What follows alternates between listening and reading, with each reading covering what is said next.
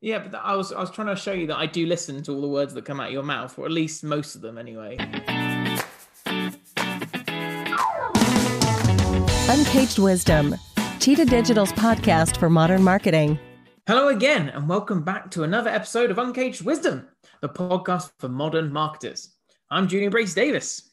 And I'm Kayla Sigmeyer. On this special episode of Uncaged Wisdom, we'll be checking our vitals to see if personalization in the world of digital marketing is alive and well. Our very special guest has dug himself out of at least three feet of snow to be here today. He's our sport loving, saxophone playing SVP of product marketing, a patriot to New England, probably starred in Good Will Hunting, and host of Pulse, Cheetah Digital's product podcast. It's Patrick Tripp. Welcome, Patrick. Thank you, Julian and Kayla. I'm excited to be here. I was particularly proud of that um, intro. So I hope you liked it. Very on point. You know, the weather here in Boston, a uh, ton of snow, and um, you know, you're picking up some great cues that we had from signals this past fall. So uh, love it. Kayla, we're going to be talking the wonderful world of marketing and personalization today, and and, um, and what a journey we're going to take with Patrick Tripp. But as always, could you kick us off with our, our icebreaker question? All right. So as Julian mentioned, Patrick, you are co-host of The Pulse. You guys talk a lot about music, a lot about old school rock and roll. Our icebreaker question today, what is the first band that really got you into music and kind of brought your passion into it? Yeah, that's a great question, uh, Kayla. And I've been playing the saxophone for 30 years. So it's funny, as a kid in elementary school, I started on like, you know, classical and jazz type stuff. And made my way all the way through the spectrum. My musical interests are so crazy diverse. It's it's hilarious. But um, one band, The Police, was big for me early on, in the whole like box set thing, uh, which was obviously way post the band coming out. But um, yeah, I was really dug into that whole category as a as like a teenager, and and uh, went from there. On to the main thrust of today's conversation, which is personalization. I guess, Patrick, we thought we should probably collectively start at discussing what personalization actually means in the world of digital marketing. And there are lots of different angles we could take at that in the world that you, me, and Kayla work in, with all the great brands and marketers that work with us and Cheetah, where do we start with trying to understand personalization? Yeah, sure. Uh, personalization obviously is a term that's been thrown around in this industry for over 25 years, and it means a lot of different things to different brands, to different marketers. I think ultimately what we're trying to deliver is a unique experience for every individual that will really help drive them to be you know an engaged consumer with the brand and really build that affinity over time uh, delivering value right? Uh, ensuring that there's real meaning in the engagement that you uh, provide. Um, but boy there's so many different manifestations of that um, in digital even traditional channels today. Um, we really see the gambit uh, across the board. And um, you know i think that's really evolved too over the years. The definitions have really stretched. Generally how wide is the spectrum when it comes to brands and their approach to personalization that you've seen? Because brands are all over the spectrum in terms of how sophisticated or, or not they are in terms of approaching it. Know me and show me that you know me. It could be everything from a personalized email. In fact, 70% of brands today fail to use personalized email. Um, so, I mean, boy, that's a real straightforward example that you could generally really improve. Um, everything from dear name insert product, incorporate last transaction, um, any kind of demographic information you have about me in a channel communication, right? To maybe derived insights, things that you can then learn about somebody. Are they gluten free? Are they health conscious? Are they, you know, health concern? You know, and then what, how you communicate that is obviously another way. And then, of course, much more advanced um, is everything from the the, the offer to the content to then the sequence of, of events right? Like how do you how do you engage with a consumer over a number of touch points? And that could be automated that could be you know modified based on what happens uh, with a consumer. No i think one of the things that we talk about a lot is i think people are still just confused about personalization in general and thinking i think we talked to one of the forrester analysts around personalization and they made the comment that too often they have brands that are approaching them that think personalization is still just adjusting a subject line with a first name in it or sending out an email on a birthday. I think it's getting to the point where people are just starting to kind of get through that top layer to really understand how deep the personalization can really go. Totally agree with that. Um, and it really does depend on the brand and their maturity in the in the vertical as well. You know, financial services, insurance can gain a significant uh, amount from being able to just you know engage in a little bit more of a granular level than maybe you know retailers are a little bit more uh, sophisticated and mature here have gone through the paces a bit um, and with cpg you know being an emerging as well. But um, there's all kinds of great stats about personalization and you know the impact that it can provide. Um, you know on, on a median basis personalized email can generate an roi of 122 percent um, uh, and here's another one 65% of email marketers say dynamic content is the most effective personalization tactic. Um, so there's a lot of ways to look at this. That's a good, that's a good place to say we've got an understanding of what it is, uh, certainly for the purpose of today's conversation. And also, we've started to touch on why it is important that brands uh, are spending a lot of time thinking around this to, to help ground things further, I suppose we should look at a few examples of the sort of the good, the bad, and, and maybe the ugly. Yeah, no, I think we all experience these examples daily. There's this delicate dance of being able to play out all these brands trying to be personalized and useful and focused on using their data and insights to make the consumer experience better versus personalizing for more creepy levels. Um, Patrick, with your years of experience in mind, do you have any examples of bad, crazy, good?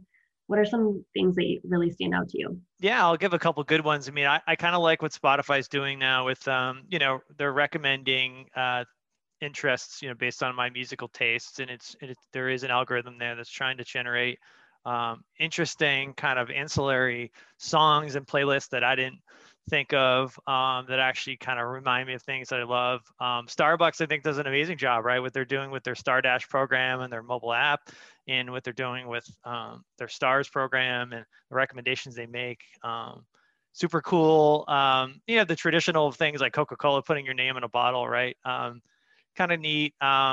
maybe a little more manual. and even like Stitch Fix, you know, I, I use Stitch Fix and uh, it's a little more manual. You know, you get your, your personalized designer and they're trying to work with you and provide that unique outfit based on the profile that you've kind of uh, created. But man, there's a bunch of silly ones. 1 800 Flowers, I get these emails every day. It is constant. You're saying you're not a true romantic.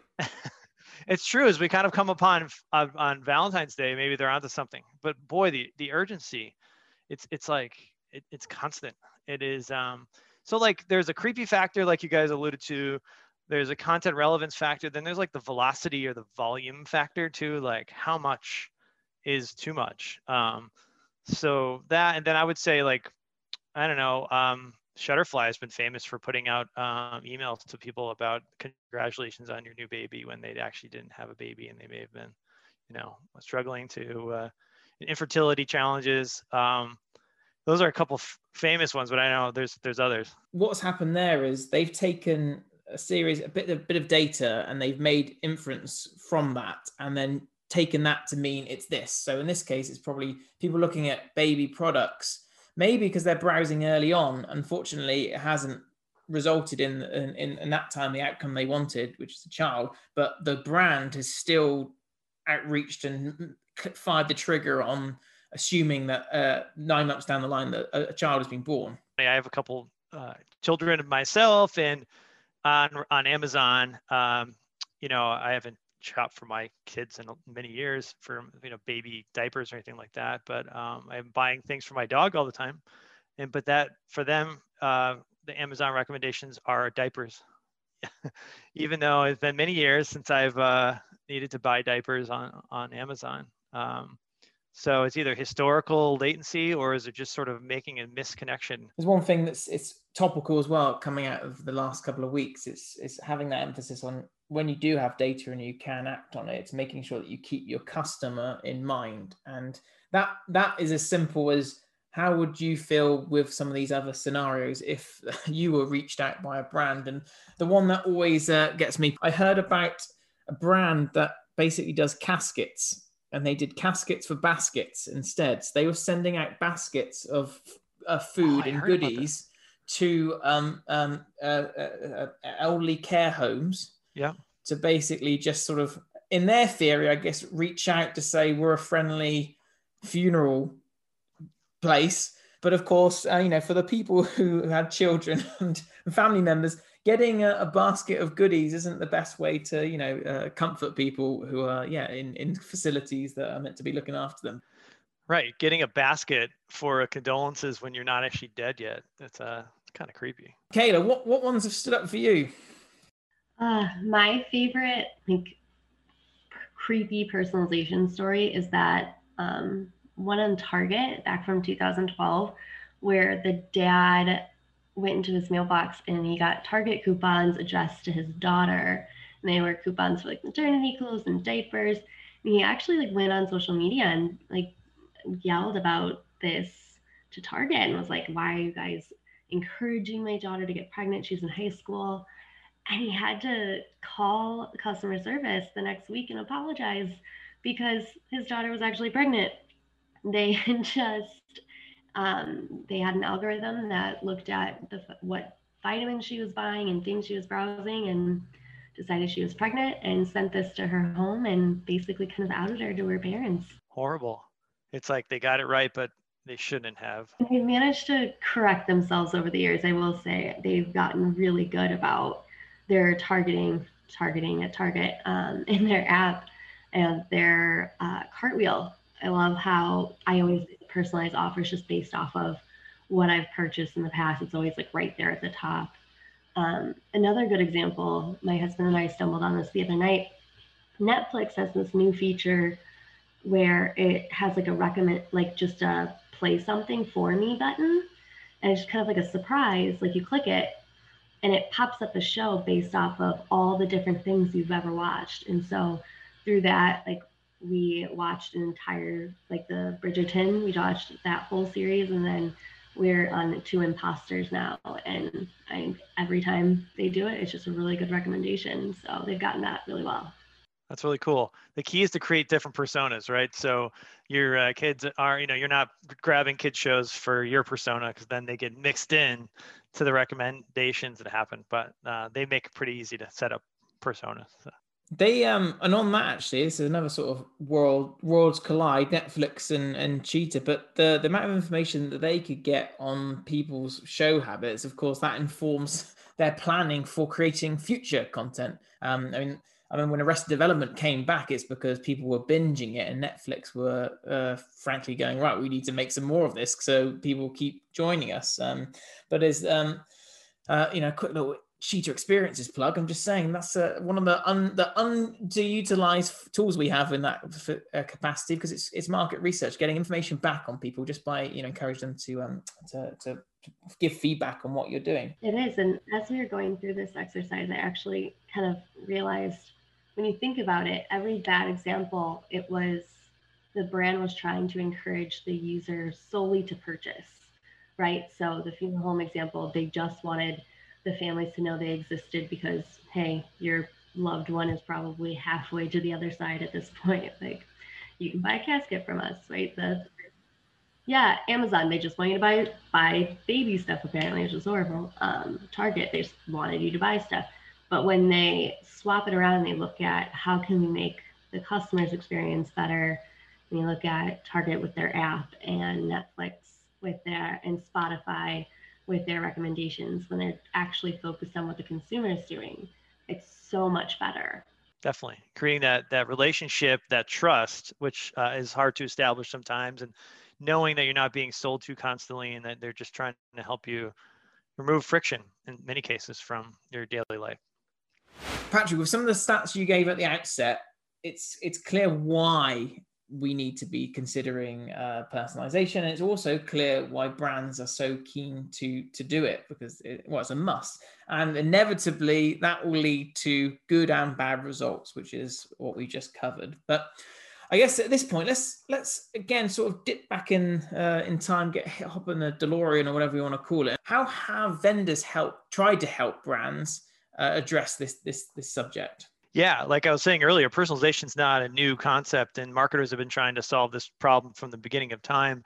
Um, but about 20 years ago, um, when I was just starting out in my career now, um, uh, a lot of these vendors emerged um, that were trying to bring digital to the forefront, right? And they were trying to have a better uh, relationship, try to deliver more uh, specific recommendations, uh, targeted offers. They're trying to test you know, test and tune. Is it the red button? Is it the blue button? Who's clicking on which? Let's change that. But it was, uh, so a whole class of vendors. Many of them have been consolidated into the marketing clouds. Um, some still remain, um, uh, but it's a very narrow use case. And frankly, it's it's anonymous cookie based type work where um, you don't really know the consumer, you don't really know the history. People, you know, it's this cookie, this ID, this visitor um, and you're having to do some fuzzy magic to sort of determine you know what the most relevant content is. In many cases it's just sort of guesswork and learning off the back of the clicks and, and then trying to adjust. Um, so that that class of vendors is it's still around. Um, abn testing multivariate testing digital targeting merchandising search optimization. Um, these things are i think a little more table stakes now. Um, but i think we've really evolved beyond that with um, you know the approach that we talk about quite a bit right around zero party. Yeah and and of course the the challenge for all of us is even those vendors that have been around for for, for time the world's changed around them. Um, in fact the sands have shifted quite quickly in the last few years especially around cookies and um, uh, third party data as well which um, some i'm sure would have would base their their, their model on let's chat a little bit more in detail about Cheetah's own vision for next gen personalization. How are we going to be delivering what brands are actually looking for moving forward? Yeah, it's it's a great question, and we're definitely not trying to deliver the tri- the the traditional, you know, your grandmother's approach to personalization. Um, like a fine wine, we're trying to we're blending together approaches that we've seen successful in the past, and really trying to paint a picture or provide a solution for what I would call and what we've heard from other customers is next generation personalization, right? And um, personalization with a capital P is, I think, a little bit more of a combination of real time engagement in those moments, right? When you engage with a consumer in the store, on the site, um, in that moment, uh, what can you recognize about them? What contextually can you leverage? And then what can you deliver that's of value? Um, by evaluating not you know similar entities and cookies, but really the individual's profile and their zero party data, their interests, their hopes, their their demographics. That coupled with um, what I would call you know orchestration. And journey orchestration is another one of those terms I think um, people get confused around. Like campaign management emerged 20 years ago as well for like let's take this big group of audience, people from the Chicago area, Let's blast them through these steps. All right, step one. And then five days later, we'll go to step two. And 10 days later, we go to step three. And everybody's going through, right? Um, to the concept, you know, journeys in their truest sense is everybody is an individual. Like you flow through based on the moments, based on the events, you know, and you go through that process uh, on demand. It's not sort of in batch. It's not sort of in bulk. It's it's definitely in real time. So the second part of that vision is is uh, orchestration, journey orchestration, and the third, um, I think, is adding intelligence to the content, the offers um, that we deliver. And and offers is one of those terms, another you know confusion point. I think it's really more about content. It could be a message. It could be thank you for being a great customer. It could be a coupon. It could be a text message. It could be a confirmation, right? Um, but how do you add intelligence um, to that? So if you have a thousand different options that we can offer you, Julian, um, a thousand different things we can say to you as a brand, right? As, as we talked with you in, in sort of this bi-directional discussion, um, how do we quickly arbitrate that? How do we quickly eliminate the ones that are just absolutely irrelevant? How do we quickly surface the top one? And actually, if you've already seen or been exposed to or have you know an affinity to one thing how do we change to the next one right very quickly? So um, intelligent offers or intelligent content i think is the third tent pole of that story. Um, so again a blend of, of i think markets that we've seen emerge in the past across real-time engagement journey orchestration and intelligent um, content or intelligent offer management. Excellent. I mean, and what you described there is if you're doing that frequently on, uh, you've got an evolving feedback loop where you're you are constantly making sure that you're in connection and you understand your your customer and your consumer. And one thing we we stress a lot is of course that people are changing over time. Patrick you already mentioned you're not buying diapers anymore. Um, i am now of course. So um, congratulations you know, Thanks. Yeah, I love buying diapers. Patrick, I'm going to try something here before I give it back to Kayla. And if we don't like it, we're going to we're going to snip it out because that's the magic of editing. With those three tent poles of yeah. what, what we do, if we took a and I, am going to suggest like a footwear brand or a, a cleats brand, like a, a, soccer cleats brand, a marketer selling that, how would they sort of uh, consider using those different elements uh, to to to snare their purchase for for for me say say i'm i'm browsing right now for new football cleats or soccer cleats depending on your your persuasion. Yeah. where do we start as a marketer thinking about it? Absolutely. So it's it's about um, you might be going to the website uh, you might be using your mobile device um, you might be engaging on the mobile app of the brand um, it's recognizing you as a visitor. It might recognize that you've been there before. Um, and then it's sort of um, trying to take contextual clues around, um, wow, you're interested in clicking on men's shoes. You're interested in this size and this style. Um, and ensuring that we, we kind of wink, nudge, sort of keep an eye on that and ensure that we, um, are reminding you of that. If you decide to leave the session, it's certainly about reminding you of that, or, or perhaps you know a, a, day or so later when you come back, it's sort of re- remembering that session, kind of continuing where we left off. It's not like trying to reintroduce yourself to somebody who you met a day ago and they completely forget who you are. It's sort of like, oh hey, Kate, hey uh, Julian or Kayla, it's great to see you again, and um, let's pick up the conversation where we left off. Um, and then that can certainly take in the form of other channels that you might be interested in right? Whether that's mobile push or maybe that's an sms or perhaps an email that includes some recommendations right of things um, that you might be interested in from uh, different shoes different styles different sporting clubs uh, and uh, being able to help you you know along that that journey with uh, some intelligence there recommendations and certainly adapting to that. Um, so that's just an example of really weaving together web and email and some of the recommendations um, on, on, a more simple level. Patrick and I have actually had the pleasure of spending the last few weeks presenting to analysts for many, many hours. Um, it's been a lot of fun. We've learned a lot of things, had a lot of great conversations.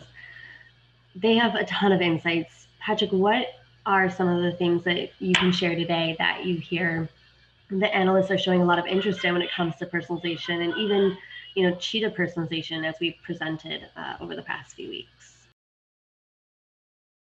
Yeah it's a great it's a great point. And um, you know we align to a lot of the analyst firms. We try to to understand their vision. Um, you know in, in order to deliver great personalization you need the data right? And so we, you hear that famous stat from Gartner about 80% of marketers are swearing off their personalization efforts by 2025. And that's a little bit of a dramatic statement they made. And frankly, they will admit to you that that was really a call to action for marketers to really get their act together in terms of how they measure the impact of their engagement and their personalization strategies. Um, and they don't believe it's going away. I think they just, they're really saying this is ripe for reinvention and ripe for a better, you know, data driven approach. And, um, you know, at Forrester, they talk about systems of insight and um, being able to have that single view of the customer that incorporates, you know, data sources and data types and data cadences.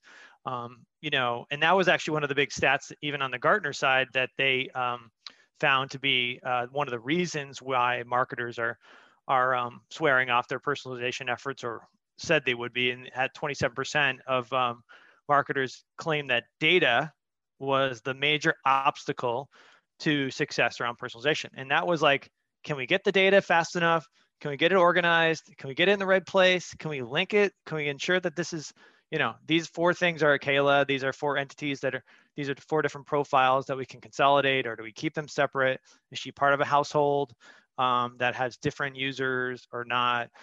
And those types of things have to be done very seamlessly. And it's just a massive, massive headache. Um, so for uh, the analysts, I think would agree on the foundation of needing a, a data layer to really help you um, with that. And then, um, you know, I think of next generation personalization as we talked about, and that's been written about quite a bit by a lot of the, the analyst firms, um, bringing into account real-time interaction management and identity, as we talked about.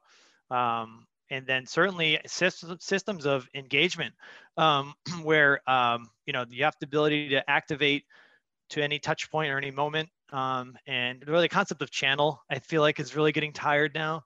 it's really more about um, touch points um, or moments and um, being able to activate to any different uh, you know location or touch point uh, and deliver on that insight and then be able to bring all the data back um, is something we hear a lot about. Um, so it really cuts across a lot of the categories and, and, things you know some of the analysts focus on a magic quadrant around personalization. I feel like that needs maybe a, to be modernized a little bit but then you have some of the other analyst firms are talking about cdp and the data layer. You have others that are talking about um, the cross channel nature of things. And it, it's a real intersection um, across all these areas i love that. One of my favorite things that you say is how it's not about channels anymore it's touch points. I think that's such a huge takeaway where so many marketers are focused on okay what is our social strategy? What is our display strategy? What is our sms strategy? And i think the big thing that you know as cheetah digital are you know talking through our ces and underpinned all by that edp the data layer you're talking about is it's not it's not about sms it's not about social it's about the individual touch points where you're going to meet that consumer in their moment and what they need to see and hear what they want right there. I think that's an incredible message that we need to shout from the rooftops. Yeah, like the channels are a means to an end. And I don't want to belittle the channels or but but um it's really about like a, having a brain, like having it like like this centralized hub that can determine what is the left hand and the right hand doing? Are they aligned? Like are things all working in concert? Um has this content stale? Does it need to be replaced?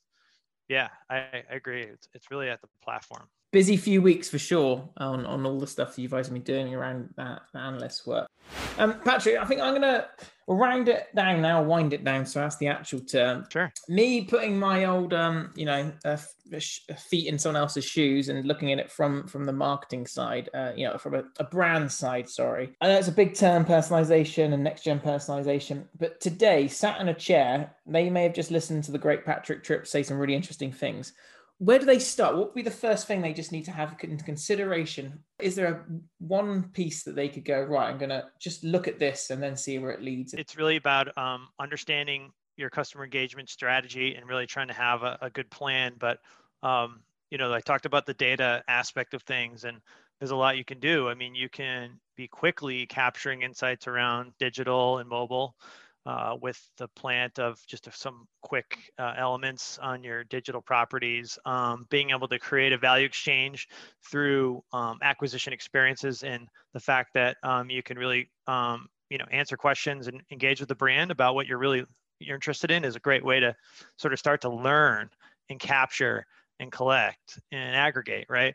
And um, so for me it's strategy but certainly getting the data foundation um, but then boy you can do so many great things once you can get that moving. Yeah that's that's your, almost your foundational piece there. You, you sort your data out and uh, you know what you've got to play with and what was again with the customer in mind how it can help their their journey then we can build on that. And that's that's a great answer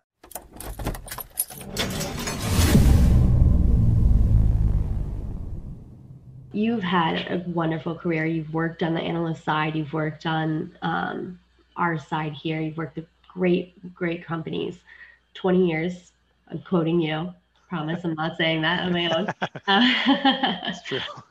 What is a piece of knowledge you wish you could share with everyone, whether it's could be personal, professional? What's the one piece of wisdom that you want to uncage for everyone listening?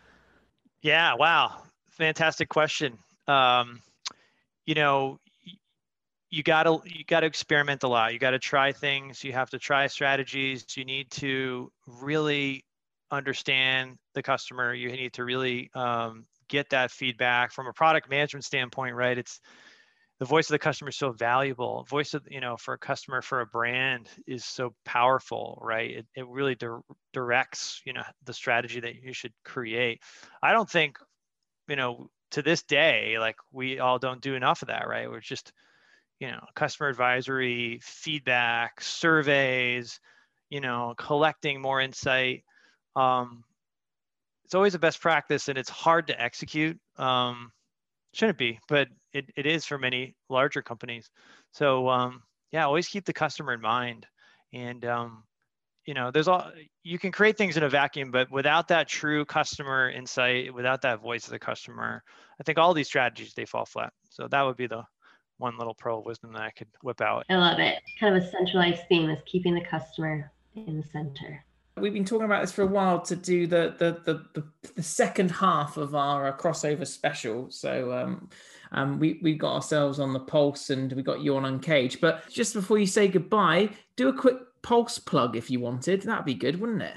Oh, sure. Yeah. So we're excited to be a part of the family here at Cheetah that um, is doing a lot of great podcasts, audio, video, and the like. Um, Cheetah uh, Pulse is the Cheetah product podcast. We're Brian trying to bring in some of the product experts across the company on a regular basis, even some partners along the way, um, to just talk about the latest and greatest that innovation that we're, we're creating. And um, you can go to cheetahdigital.com and you'll see under um, resources, you'll see the video podcast for all of our series. So it's, it's exciting to do the crossover.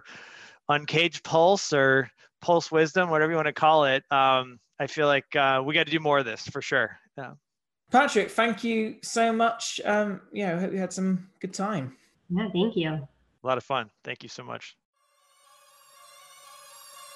Subscribe to Uncaged Wisdom for the latest and greatest in digital marketing insights and how they're solving problems with software and strategies.